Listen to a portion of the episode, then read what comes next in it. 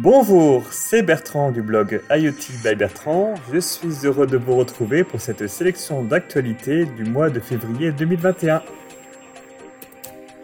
Nous allons commencer par une actualité du groupe Legrand. La majorité des produits IoT sont actuellement alimentés sur piles pour permettre une installation aisée sans tirer de câble.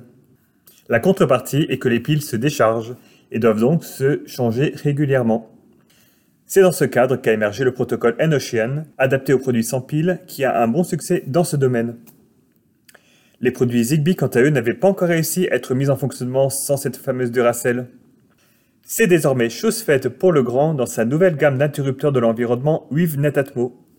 Avec l'aide du CEA, les équipes de Legrand et Netatmo ont développé un interrupteur Zigbee alimenté par la récupération d'énergie.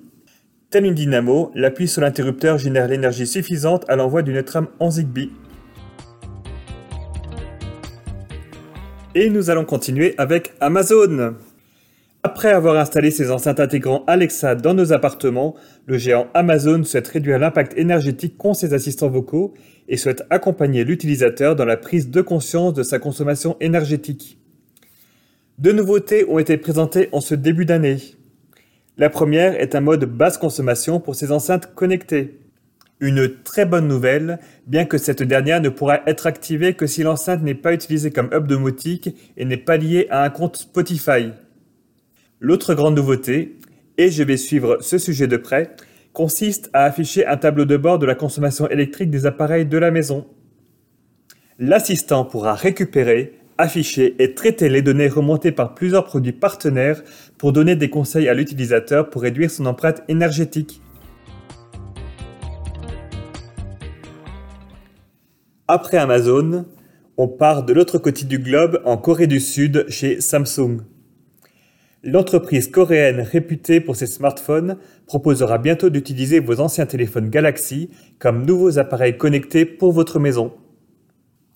En avant-première, deux fonctionnalités sont mises en avant, comme transformer votre smartphone en moniteur de bébé ou bien en détecteur de présence et de luminosité pour par exemple allumer la lumière pour votre animal de compagnie s'il fait trop sombre dans votre logement.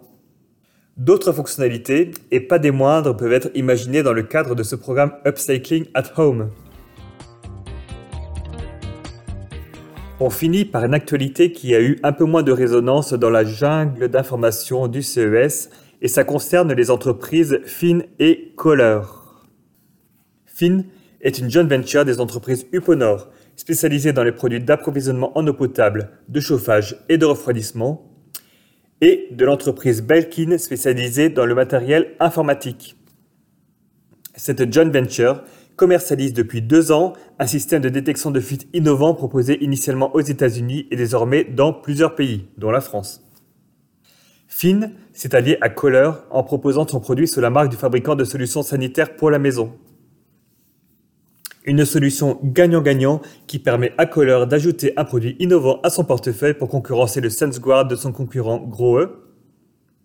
Finn pourra quant à lui accroître sa notoriété en s'alliant à une marque reconnue dans le monde du sanitaire. Deux versions existent, un détecteur de fuite ou un détecteur de fuite plus une coupure d'eau intégrée. Kohler a également présenté lors du CES 2021 de nombreux produits connectés pour la cuisine et la salle de bain. C'est fini pour aujourd'hui. Je vous donne rendez-vous sur le blog IoT by Bertrand à l'adresse iotbybertrand.wordpress.com. Vous y retrouverez l'ensemble des informations abordées dans ce podcast et des liens pour approfondir ces sujets. Rendez-vous fin mars pour un nouvel épisode. D'ici là, restez curieux.